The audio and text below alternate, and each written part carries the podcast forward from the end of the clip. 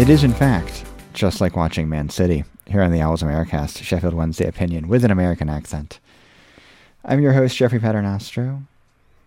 This week, I am drinking a Scenic 12. Uh, it's still a little hot and humid here. Sounds like it's going to get into, or drop down into the 70s over the weekend and be dry in lower 70s for most of next week, but Still a little bit sticky. I need something to cool off. I'm going to go into the Spritz family. It's called a Scenic 12.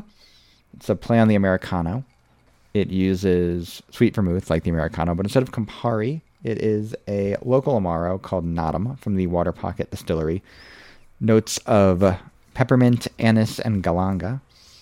And it melds quite well with the with the sweet vermouth. Sort of the bitter and the sweet balance each other out quite well. Uh, and there's a lot of it. It is topped with club soda of course, to make it a long drink. Uh, although, unlike the Americano, the uh, or unlike Campari, I should say, in the Americano, the Notum is bottled at 80 proof because you take a little bit of the edge off when we're talking about Sheffield Wednesday, even if it's a team that scored more goals at home this year than the aforementioned Man City. And joining me to discuss another glut of goals at the weekend in New England, sorry, New England Owl, Justin DeSorger. Justin, what are you drinking? Hey Jeff, um, we uh, we were doing the oh kids playing multiple sports, running around like maniacs thing. Um, I ordered some dinner for my wife to pick up so that she could get on her way home to grab the kids from the rink because I had to stay and coach and all sorts of running around. And I realized I had this tonight. I told her grab me some beers, and to her credit, you know, and she said, "What beer?" I said, "I don't care." She said, "Well, you don't want hoppy IPAs." I said, "I do not." Um, and she appeared with uh, Castle Island uh, Brewing Company, which Castle Island is uh, right off of South Boston. Um, the Candlepin American Pale Ale, all strikes, no gutters. So mm. for those not from New England, Candlepin is a form of ten pin bowling that is a little bit different than what you see around the rest of the country. Smaller ball. Uh, the pins are well shaped more like candles. Um, and you get three balls instead of two. It's a very and, New England uh, slash and the pins Atlantic that get knocked province. down stay on the lane, so you can use them to True. knock into other pins, unlike uh, regular ten pin or duck pin. Very true. Well, let's not get into duck pin. That'll really confuse people. not even that many duck pin uh, centers left. We had one. I mean, I've been a fairly competitive bowler since I was five years old in, in regular ten pin, and there are a lot of the centers out by you, like in like Brockton and uh, what's the one on the little? Uh, I used to bowl all these. There's one. There's one that even further out on the little hook. Uh, often have would have like a bunch of ten pin lanes and some candle pin lanes on the end. So at the end of tournaments, we would uh, after qualifying or whatever, we would all go down to the candle pin and just play, you know, whatever, ten bucks a game. I'll throw it in a pot. And of course, it's so wildly different than actual ten pin bowling. Yes. None of us were. There are very few people that are that are good at both, although they are out there. But we will I'm not. Sure. We don't have much to talk about, but we will not digress too far into a New England bowling discussion here on the Owls Americast. We will instead discuss the Wycombe Wanderers game at the weekend. Do a little Wednesday news. There's no Wednesday news, so maybe we'll talk some September player of the month and preview the Port Vale game and the Plymouth game. Uh, the Plymouth preview might sound very familiar if you listened two episodes ago because we're not recording new stuff for it. But in case you missed it, it's new to you. We will start with a 3 1 win against Wycombe Wanderers. My word is progress. I thought this was. It, it's. It's starting to sort of grind into some sort of shape now, right? We're starting to see how the team wants to play. They're mostly fit. We got, you know, some I thought very good performances from Marvin Johnson and Reece James and Michael Smith, like the you know the players you would expect to be major factors in the squad that maybe haven't either haven't had a long run because of uh, fitness in Smith's case, or maybe have had a little uneven start in Johnson and James' case. Really started to show what they have to offer the team. And look, Wycombe's not been off to a good start, but they were a team that were in the playoffs last year, have been a bit of a a bogey team for Wednesday. I mean, it's something they've only been in this league for a year, but you know, a team where they're kind of annoying to play. And look, again, they were kind of annoying to play, uh, but Wednesday, you know, stayed within. You know, they they stuck to the plan. They created chances. They saw the game out. We move on with three points. Yeah, no, they. I I don't think that's unfair to call them a, a, bit of a bogey team, given you know we had them in the championship and then last year, and it, it was a team that we really struggled to not just break down but deal with their, uh, I guess you could call them regressive tactics and uh, well playing shithousery. It's been something that in the past has really caused us trouble and frustrated us players and coaches and fans, and and I thought, well, I was not particularly impressed uh, with the excitement level of the game no. on Saturday. I think uh, progress is fair. That that was an example of a game that, you know, much like the previous uh, league game, we, we thought we would have lost that last year um, or in the previous few years. And in this year, not only did we not lose it, we uh, regained control of the game. And, and well, absolutely nothing happened in the second half until the 95th minute. Um, it was still uh, it felt very comfortable and, and, this doesn't feel like something that doesn't feel like how we would have seen the game out a year ago so I, I, think progress is a pretty apt word jeff the funny thing is so obviously they get you get a you get a goal in the first minute you know really almost from kickoff a classic 2021 2022 marvin johnson whipped low cross from outside the area that gets bundled in by a Wycombe Jacobson, who's pretty, yeah. he's pretty good. Yeah, I, I mean, I if he didn't get, he, like Smith was going to just tap that in anyway. He really had no, no choice in the matter. and so obviously Wycombe can't do their usual tactics. So Wycombe tried to play a little bit, and honestly looked pretty good doing it. Yeah. Um, yeah, they looked they, like they, they, had some. They had some. I mean, it's League One, but they had some verve going forward. They got a quick equalizer, and then went back to doing the uh, the Wycombe bullshit, basically, which is just like you can like Wednesday are very capable of shipping goals. You can create stuff. You don't have to play like that. And you know, again, it wasn't like a huge spell, obviously, because Wednesday had a lovely goal on the counter. Uh, you know, a nice bit of you know give and go in the midfield, and then a nice run by Michael Smith and a nice cross in for a tap in for Bannan. And then, yeah, the second half, you would have liked them to get a get a third goal to see it out, and they did drop a little deeper than I would have liked in the last ten to fifteen minutes or so. But you know, well, they well, did they did get a third goal. Uh, they did. All's well that ends well. Um, it's one of those where it's like you want kind of Wilkes to take it into the corner and just see it out. It was literally the last kick of the game at that point. And, but of course, you just got like Callum Paterson just coming in as a sub in stoppage time, like Leroy Jenkinsing his way into the box. and then what do you set it up? You set it up for him, fine, whatever. Uh, good to see. Yeah, came in and then Pato on the score sheet. Yeah, ninety fourth minute he comes in, ninety plus four. I love it. Um, that's a great point you raised, though, Jeff, to bring up their their play. That was sort of my two big takeaways for this game was each team's response to the goal. Mm-hmm. We score instantly, and I thought we looked like we kind of thought the game was won at that point and went went to sleep. And you're right, they really controlled. It was about uh, right up to their goal and a couple minutes after. Both uh, Sam Vokes, who's been a menace for mm-hmm. a long time, um, and, and, the kiddo we mentioned in the preview, Anis uh. I thought he was fabulous, and he he turned uh, somebody. I think it was Heneghan, absolutely Heneghan, inside yeah. out coming coming in. That was that was a tough look right there. But that I that thought I thought looked, Heneghan looked like good. I thought Heneghan had a good game overall, and just yeah, it's, and it's like yeah, he got turned by a by a tricky winger. That happens, and they had four guys close him down, and nobody could stop him from just teeing right. up Vokes, which right wasn't great either. Like you would expect, like as your your you're you know right to center back three when that happens, you will have covering. Like you obviously want to stop him, but you would expect that you would hope you would hope, maybe not expect, it is Sheffield Wednesday. You might have a covering defender there to to at least harangue the winger and make him, you know, give it, make it a little tougher than just setting it on a tee for Vokes like he did. Yeah, although I, I think you're right to give credit to Wycombe. That that ten to twelve minute stretch uh, after the goal, they were clearly the better yep. team. That that goal was coming, but yep. then you know, uh, shortly after that, we regained control of the game. Um, and I thought we were pretty deserving by the time that uh, Smith uh, teed up that tap in for Baz, which was a great team goal from. Mm.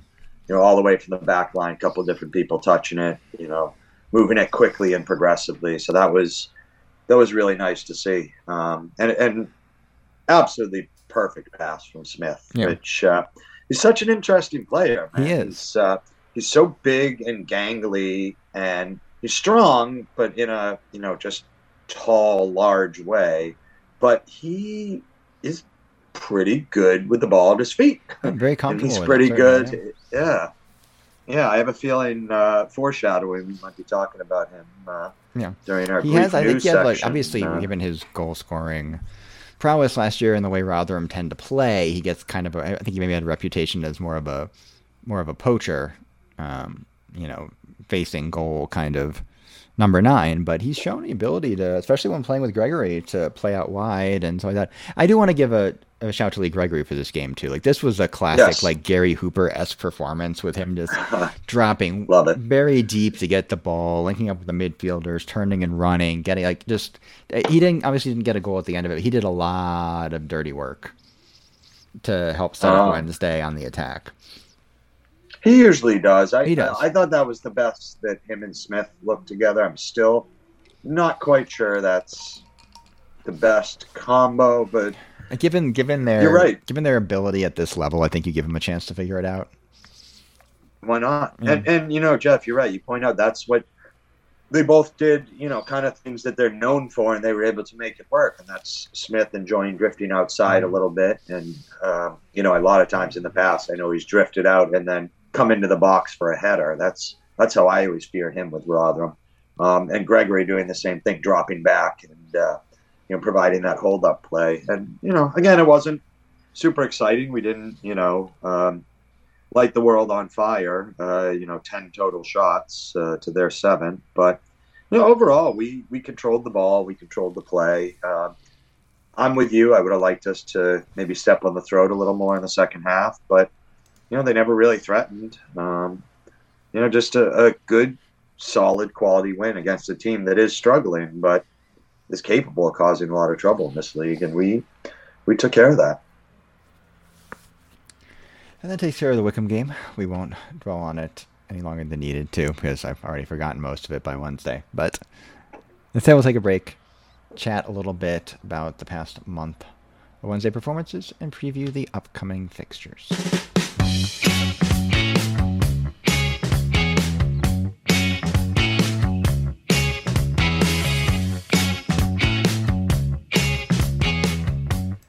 Now it's time for some Wednesday news, and there is no Wednesday news, but the calendar is going to turn over to October for Wednesday's next match with Port Vale.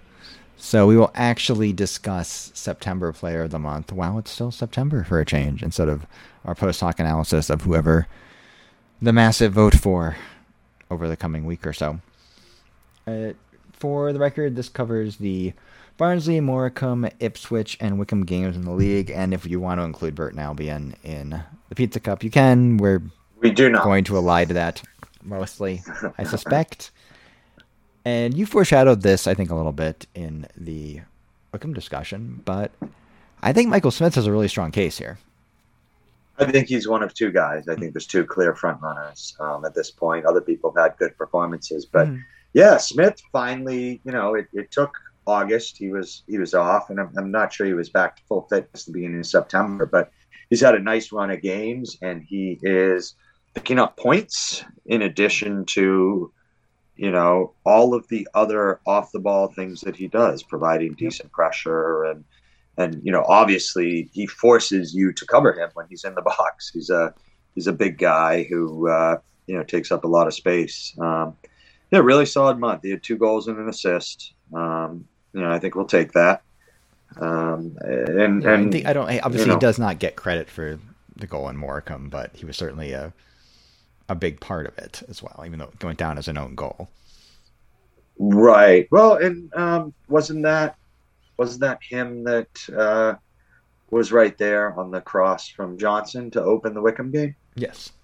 You know, so again, even though he didn't get the goal per se, there's there's no doubt that he's been uh, he's been there and in, in it. So yeah, I I think that I would probably vote for Smith, uh, but do you have any other contenders that you really like? I thought Bannan's had a good month.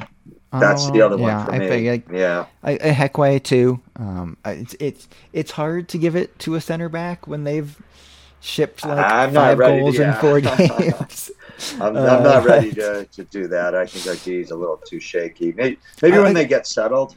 Yeah, I mean, I think he's I think he's a good defender, but yeah, you, you know, he probably gets a little bit of, you know, he has to carry some of the issues that the back Um, line has yeah. had along with him. Yeah, I, I mean, I think Bannan had. Uh, he was. Uh, I don't know if he actually got it, but but for me, he was pretty clear man of the match for two games this month. So it's hard to it's hard to argue against that as player of the month. So um, I, I think in the end, I, I'd probably say Bannan over Mhm. Smith, but but it was really nice to uh, see the month that Smith had, and, and hopefully some foreshadowing for the rest of the Yeah, season. yeah, you can again, you can look at you know Liam Palmer obviously won it last month. He had another really good uh, run of games here. I thought Oh, George, Windass was solid. George Byers, I know he missed out on uh, in the Wycombe game, but he's had a very good month as well. Uh, George Byers had a great month. Uh, how about, I mean, Mark McGuinness, what we saw him Yeah, uh, over the course of the month, he was he was excellent as well. Um, I really hope that he rounds back into form. Um, and, you know, we can get him in shape and, Yeah, and coming it, in. it's uh, seven points from four. You know, they're twenty from ten, which is promotion form. Uh, I guess. I guess the if we, if we want to stretch for Wednesday news, uh, this is apparently their first, uh, their best performance in the first ten games since they got twenty-eight from ten in nineteen ninety. Wow, that was going around on uh, on Twitter over the last few days. That's a good stat. No, I mean I'm Uh, sure they've had better ten match runs. You just don't notice it Yeah, when it comes in the middle of the season. But yeah, you you want to. This is, I think, as we've covered on this podcast over the last five or six years, not necessarily a team that always gets off to particularly hot starts, right?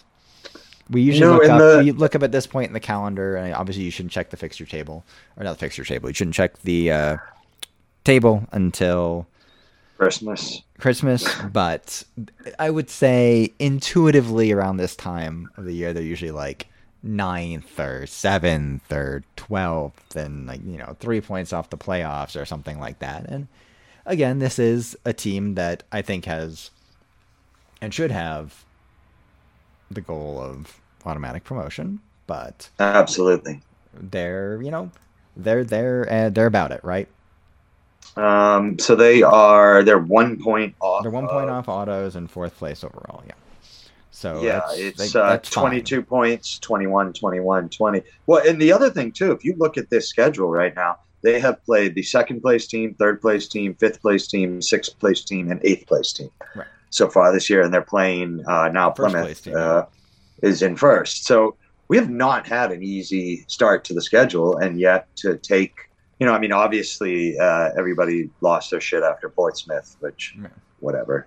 Um, but you know, in general, uh, most of the games have been have been pretty good. Now we, we have played Forest Green and we have played Morecambe, Sure. um, and they're they're trash. Uh, we saw that firsthand. Played uh, Wycombe is uh, Wycombe's pretty right mid pack, but I I don't know. Considering that start, um, you know, and there still is, you know, we have not played uh, an atrocious Burton team with a full squad who gives a shit. You have Uh, Cheltenham coming up in the next couple uh, of weeks too. I yeah, think, Bristol Rovers. Like, th- there's some not great teams that will have a chance to hopefully, uh, you know, batter about. But we'll, we'll see. I, I'm.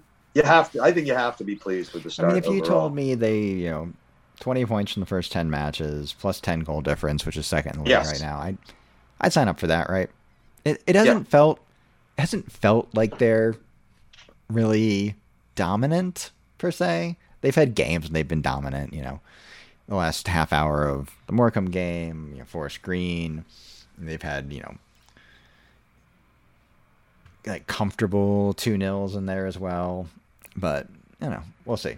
Again, as, as we always say, the squad needs time to gel. So to get off to that that kind of start, while they're still kind of figuring things out, and have had some, you know, some significant players miss significant time at this point as well.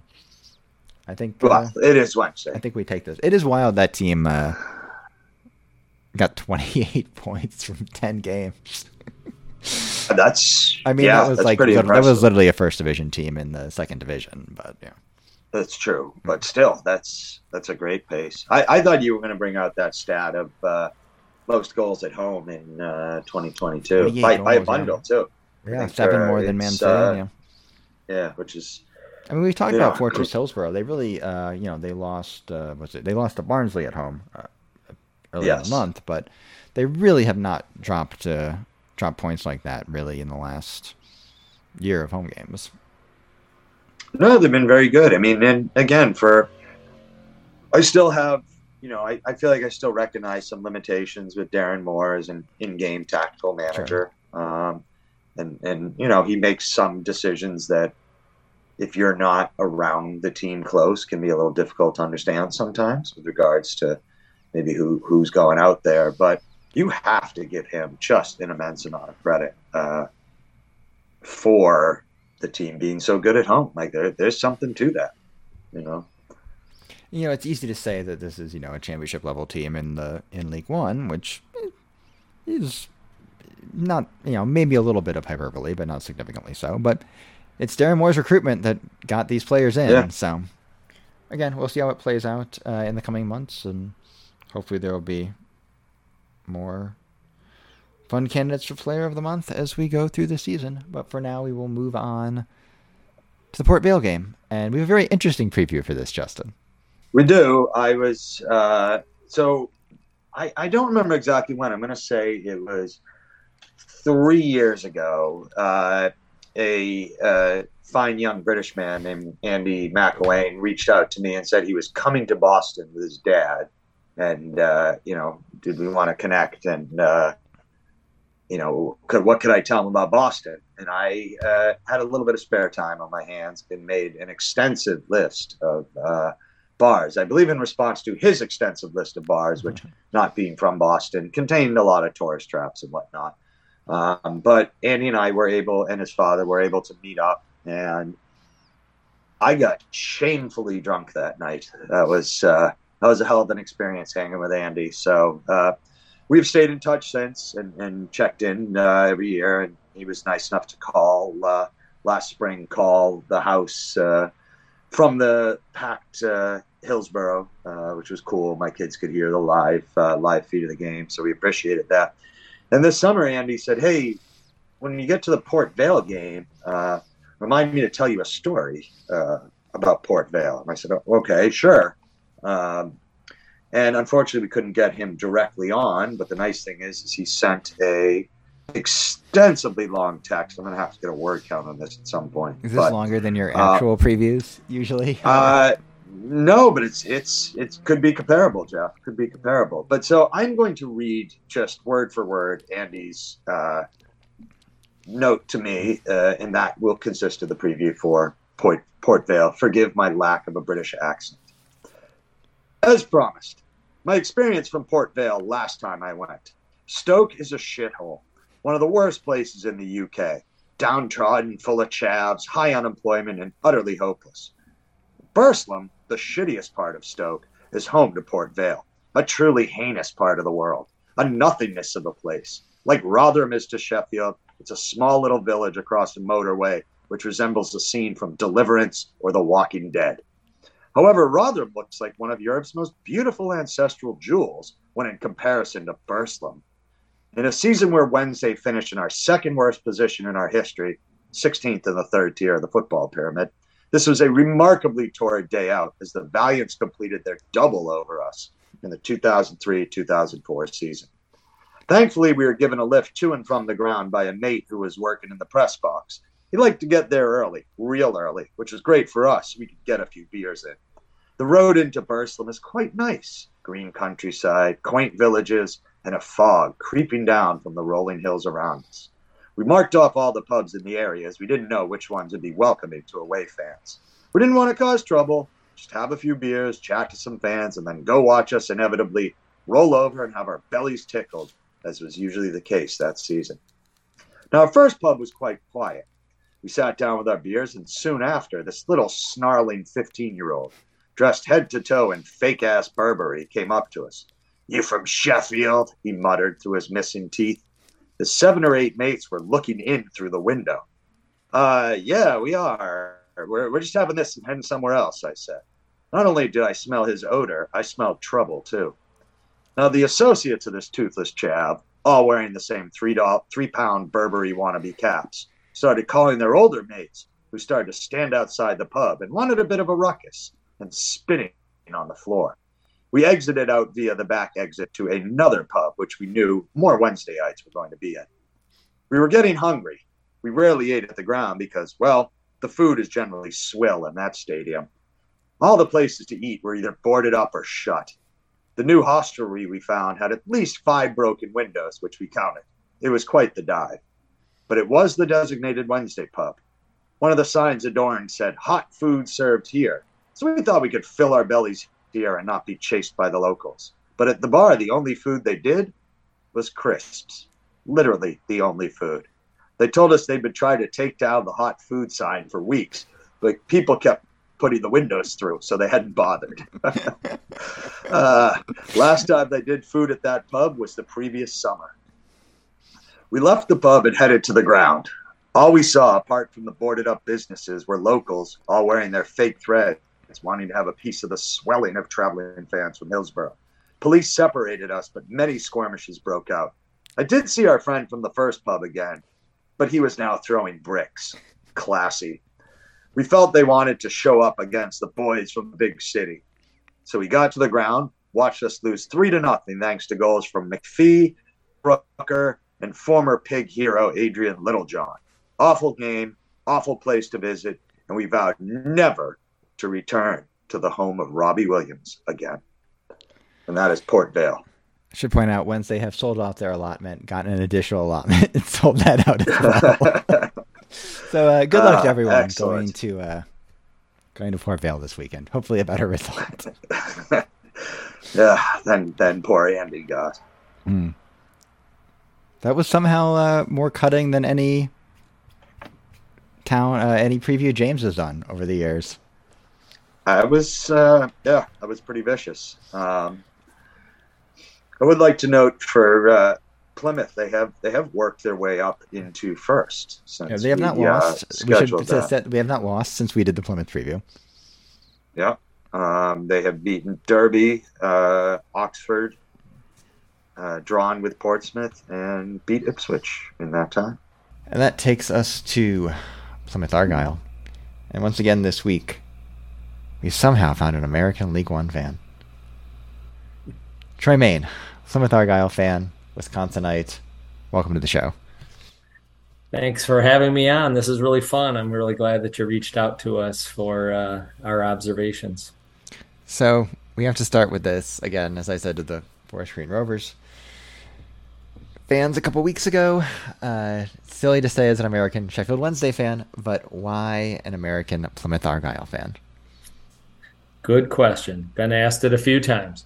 Uh, so my my story is um, my my brother, my younger brother, uh, spent some time in in uh, London and has married into a league uh, to a premier a longtime Premier League family. Let's say. So in 1995, I I went to a uh, a Premier League uh, a, a, Premier League team match, but because this is a League One podcast, we don't. You know, who cares who it was? And uh, that was my first dip into English soccer. I came home and, as a good, you know, upper Midwesterner, thought I can't just go from not following English soccer to choosing one of the top league teams. I need to struggle like everybody else does. So uh, my family heritage is Cornish. My my last name Main is uh, is a Cornish name, and so I looked for a team in the Southwest, and chose the team is that's the largest city in England that has never played in the top division of its domestic league. So I think I chose well from the struggler standpoint. So where, uh, where what league were they in at that time? Well, so in so 90, 95 is when I when when when I uh, went to London for a match, uh, this other team, and in the spring of '96, uh, Argyle won at Wembley to move to uh, to then the second division Um, I'm sorry, then the third division, right? League, League One, basically League One. They were they moved to League One on a on a great header by uh, Ronnie Mauge, and uh, things moved from there. So, what is the the Plymouth Argyle support in the U.S. like? It is. Uh, it, it's it's it's growing, but it's growing by you know one by one. So um, you know, I guess this gets to. I mean, well, to put it this way, until 2019, there was no such thing. I think as an organized uh, American supporter group uh, for Plymouth Argyle fans. Um, and uh, so what we've been doing is is uh, you know slowly but surely via the twitters uh, been finding people, and many of them are are expats that thought they were the only Argyle fan in all of America. Um, but we actually have, you know, a good a good number of uh, of Americans that, and and they they tend to come from American lower league soccer, which is a which, is a lovely place in and of itself uh, in terms of of true support for uh, you know the community aspects of your team and and and what it what it really takes to uh, you know to, to, to be a long timer in for the long haul let's say.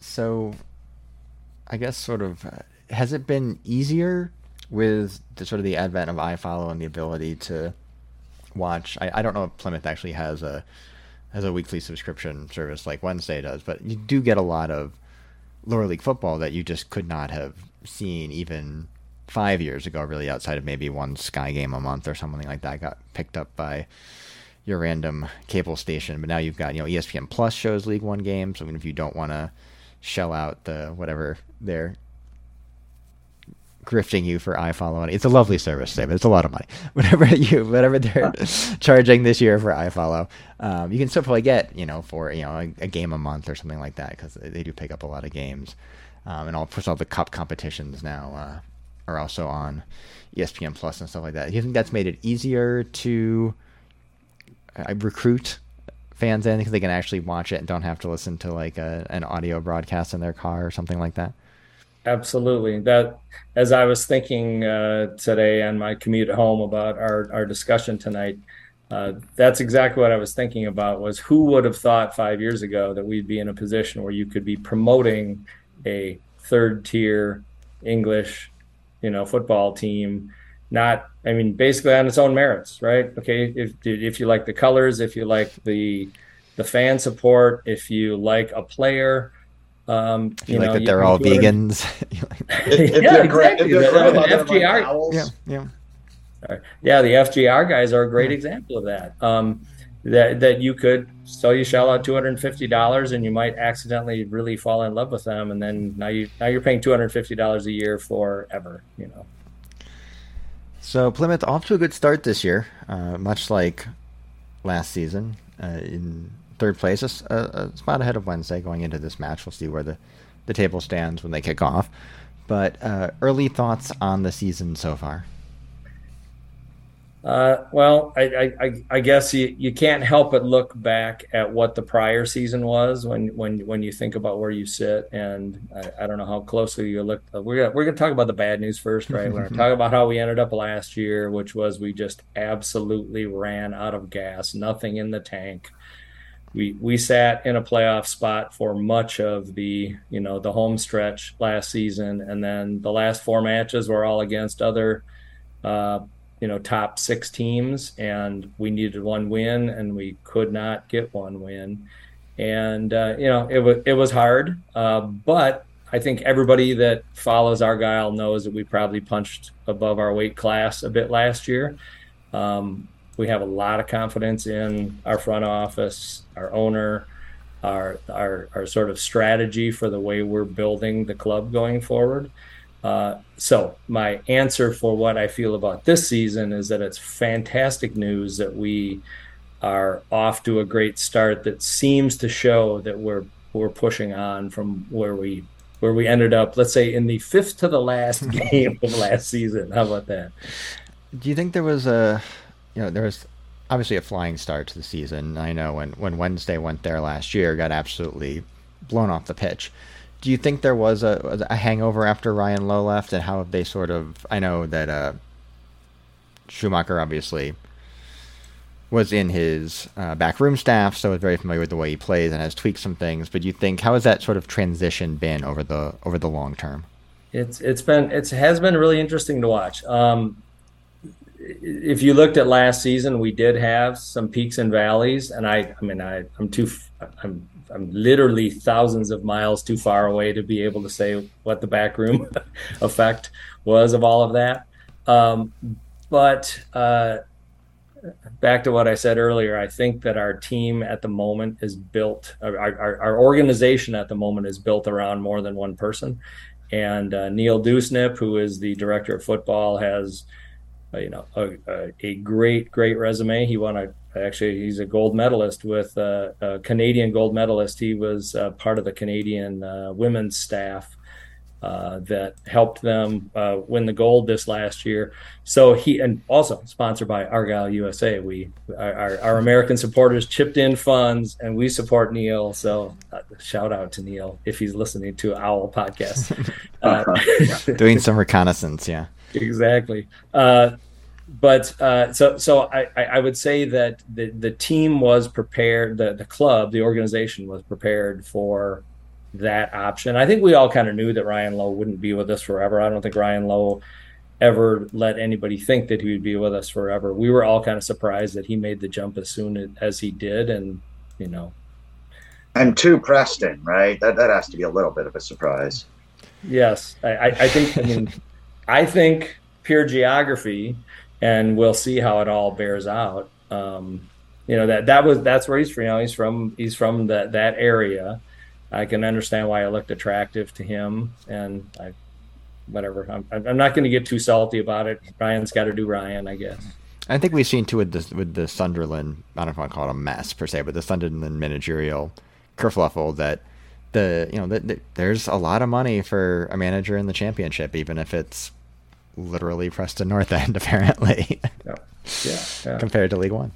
Yeah so you know, I, I, am taking this a little far afield, but I mean, Steve Steve Schumacher, he moved his family down to mm-hmm. Plymouth, and you know that's that's one of the biggest challenges that that Argyle has is in English terms, if not in American terms, it's a long, long way from you know from other places to to Plymouth, and uh, you know, Shuey has kind of has has has endeared himself to the community and has at least shown that he's that he's committed to this. I mean, it's his first it's his first head coach coaching head man, managerial gig ever. Um, I think it's a great opportunity for him. We'll see what happens. Um, but so far, I, I think he's I mean he's he's a very good tactical manager is what we all think that those of us that watch these matches together uh, zoom wise and this might be something to watch on Saturday rarely does a halftime go by where he doesn't come back and you go, oh, he knew the adjustment to make. That doesn't doesn't always always win the match, but I mean he he knows the adjust he makes the adjustments and he reads the game well. I don't like hearing that. no, I was going to say that that's concerning. Given, yeah, given uh, the way that we are. Can Can I ask about? Uh, I, I notice you guys have a bunch of uh, young, talented players on loan, quite young players, 19, 20, 22 year olds uh, on loan from some big squads. You said that was part of your overall uh, package. Your director of football really looking to get people in. What, what have you seen from those kids so far this year? Right, right. Um, so yeah, I mean, just just for the the new folks this season. So so Finn Azaz uh, has has just has opened everyone's eyes. Um, he he. Uh, well, how uh, all of our loan all of our loanees have been have been surprisingly good to start with, but it's a brand but it's a brand new season. But um, I, I, don't know if you, you, guys recall, you know, Danny Mayor. Danny Mayor has played in lower league for for years and is, um, you know, he's our our man on the ball, the guy that makes the pass before the pass type player, and uh, and and he and Finn have really you know found a bond together, I think, and um, he's he's he's been a man to watch, um, no doubt about it. And I don't know, Justin, if you're referring to the to the Cosgrove, um, uh, you know. Well, what what is that? I, I I saw that he had he has played 16 minutes all year and he has two goals. it was just you know I mean, it's like I was thinking about that today and thinking, okay, so what sort of perspective can I give on Cosgrove? And it's like I, he he only touched the ball seven times, and two of those times was a goal. So is he is he great? I don't know if that, that, that I can say that. But what what was great about him was that you know during the loan process, so he had played at, at Wimbledon, he had played at, at, AFC, he had played at Shrewsbury, and when we took him on, you know, on whatever earlier in the week, uh, you know, for the for the loan of course, we heard the usual Twitter slagging about how horrible he was, and um, you know the the response, of course, is, "Well, what kind of service were you giving the man at Shrewsbury and AFC?" And then in the second half against Derby, I mean, just he did a fantastic job with both of his uh, his opportunities. Do you have a uh, do you have a set eleven, or do you guys? It, it kind of looks like you have some fairly heavy squad rotation. Is that in game? You tend to use. Uh, does he tend to use all five subs, or is it a matter of starting with different lineups, horses for courses? Right. I, I, I would say that that's that that's part of the step forward of this season compared to last season. I la- last year I don't think we had, um, you know, like for like swap outs where where there was not a drop off. And this year, I, I think we're we're getting closer and closer to that. Um, so yeah, I mean, I I mean, I I actually again, you know, for our for our call, I kind of jotted some thoughts down, and and there's there's there's more than one player per position that I think Shuey chooses from. So yeah, I, I, there's a bit of a horses for courses. Like like the Cosgrove move is an interesting one. So uh, you know, Ryan Ryan Hardie our, our usual up top striker is the speed man. He's the guy to get behind. Um, uh, Niall Ennis uh, is is kind of the spark plug. You know, he's the he's the the the hold up guy, except he's not a tall hold up guy. He's a he's a very strong hold up guy. So when they brought Cosgrove on, the thought was, in my thinking at least, all right, you're classic. You know, you're classic hold up the ball sort of player. And then I, you know, who knows after after Saturday because he, that's not the way he played, not the way he scored those two goals. But I'm, I got a smile on my face. Just remind me, Chris. Who I'm asking Chris. I think he might know this. Who is the Wednesday player that scored like two goals in their debut and then like never scored again for the the team afterwards? I think it was like early 2000s. Oh, I don't know. Yeah. I, I, mean, you could probably there's probably, multi, probably multi, few, yeah. multiple multiple yeah. multiple of them, but yes, uh, yeah, I can't um, recall um, honestly.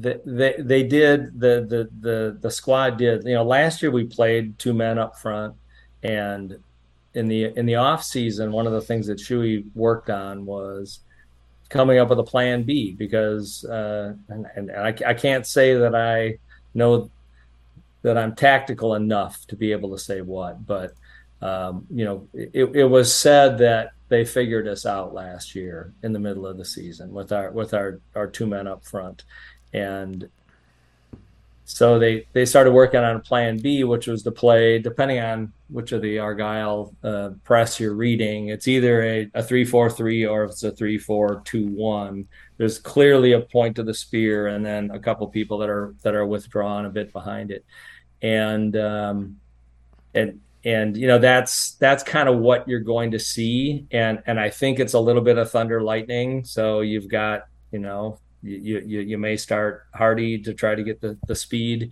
and Ennis to you know to to pulverize a little bit after that or, or vice versa and how cosgrove fits in i don't know but i i understood that maybe that's what they were trying to do by bringing him on it was reggie it was reggie blinker by the way chris That's who you were thinking. About. Reggie of? Blinker. Jesus, yes. Jeff. um, yeah, Azaz and and and Mayor in the ten there, sitting behind. Yeah, the, yeah, Az, yeah. Azaz and Mayor will be the Azaz, will yeah. be the two central midfielders, and then um, on the left, oh, Bali Mamba is the other um, is the other loanee that we got that is that has been you know kind of lights out so far. He's been playing on the left because our our left side wingers are injured right now. And then Joe Edwards is our captain and kind of a long, long time three, you know, three season sort of guy. Very, you know, very solid, hard worker, scrapper on the right hand side on the uh, offensive set. Do you do you expect to be? You know, obviously last year we, we saw that game at Plymouth, and you guys just sliced us to pieces. It was it was actually, frankly, kind of impressive uh, to to see. Disappointing on our end, but do do you expect with the game being uh, at Plymouth that you will come out and attempt to attack, or do you think there's a sense that Wednesday perhaps has enough firepower that whether you're at home park or not, it, it doesn't, you know, maybe your game plan is is different. Right. Good, great, great question. Um, I I think that Shuey tries to play positive possession football no matter what. Um, so I, I think that's probably what we try everywhere. Um, I do recall us getting thumped.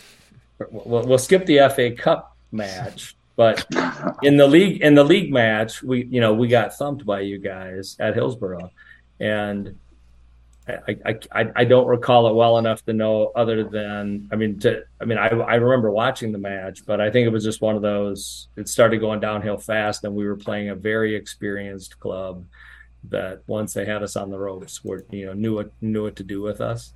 So I, I I did. I looked at last season's results, and it's like, wow, this looks like home team wins. You know, so far in uh, in our in our recent history together.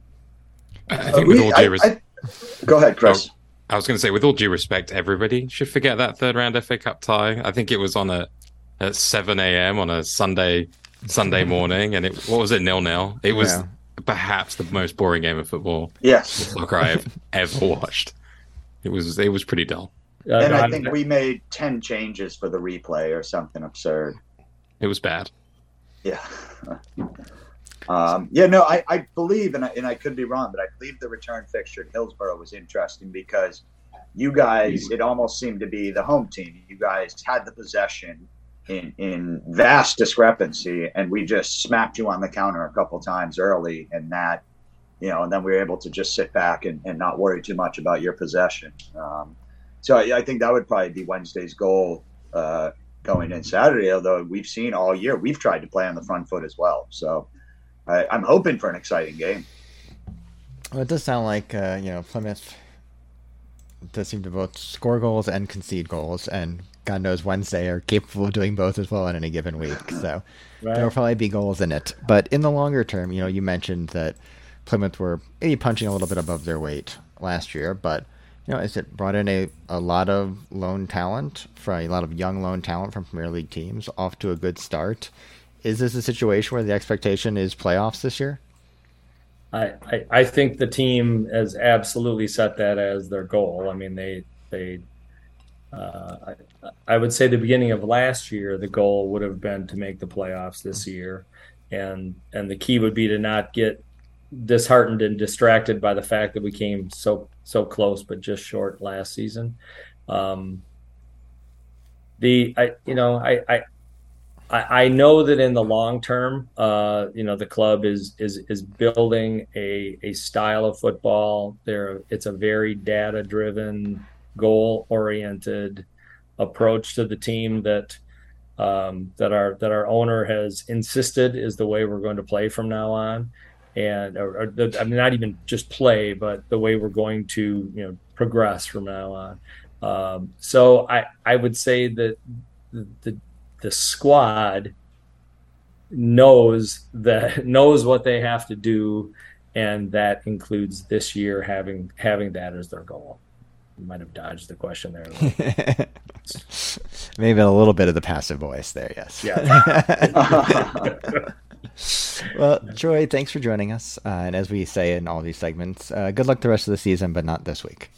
Yes ex- exactly Hey, one one more quick question from me. Uh, how happy are you to see uh, the backside of Scott Twine out of this league, huh? what, what, was that? I didn't hear that. Uh, how happy are you to see Scott Twine out of the way? Oh no, kidding! how good is he? Huh? See now the mind games are starting. yes, we, we, well, now we have to talk about the last match. hey, he he he torched he torched us twice last year too. It, it, he was just he was a dominant player at this level. If it, if it makes you feel better, it couldn't have been worse in the last game of Nottingham Forest season uh, two years ago, and they managed to get up shortly after. So yes, no, actually, Justin, I the, the, the, the you have, you're not the first person within Argyle world to have mentioned that about this upcoming season. That not seeing him in a Don's shirt is going to be just fine. So. All right. Well, thanks much, gents. Thanks. Also, I want to say hello to my guys down in New Orleans. Uh, oh yeah, I forgot. took care of me in April. I saw him at Finn's. I had an Argyle shirt on, and uh, Oh, beauty. I, Yeah. I wondered what these blue and white striped fellers were doing at the end of the bar, and uh, Getting drunk. Yeah. exactly. So I accidentally kind of crashed a, a, uh Sheffield Wednesday, uh, you know, viewing party. So that we was do our best to create League One corners and bars across the country. So Nice meeting you guys. yeah, All right, great good hearing from you. Thanks. You've been listening to episode 190 of the Owls Americast. You can find us on the internet at owlsamericas.com, email the show at owlsamericas at gmail.com, find and follow us on Twitter and Instagram at owlsamericas. Our podcast intro and bumpers are by fellow Wednesdayites Reverend and the Makers. The podcast is on iTunes, Spotify, SoundCloud, Google Podcasts, Podbean, probably anywhere else you choose to download podcasts. There's no wrong way to listen to the show, just do what feels right. Wherever you choose to consume the Owls Americast, we ask you rate and review the show as it helps more Wednesdayites find our ramblings. Justin is on Twitter at New England Owl.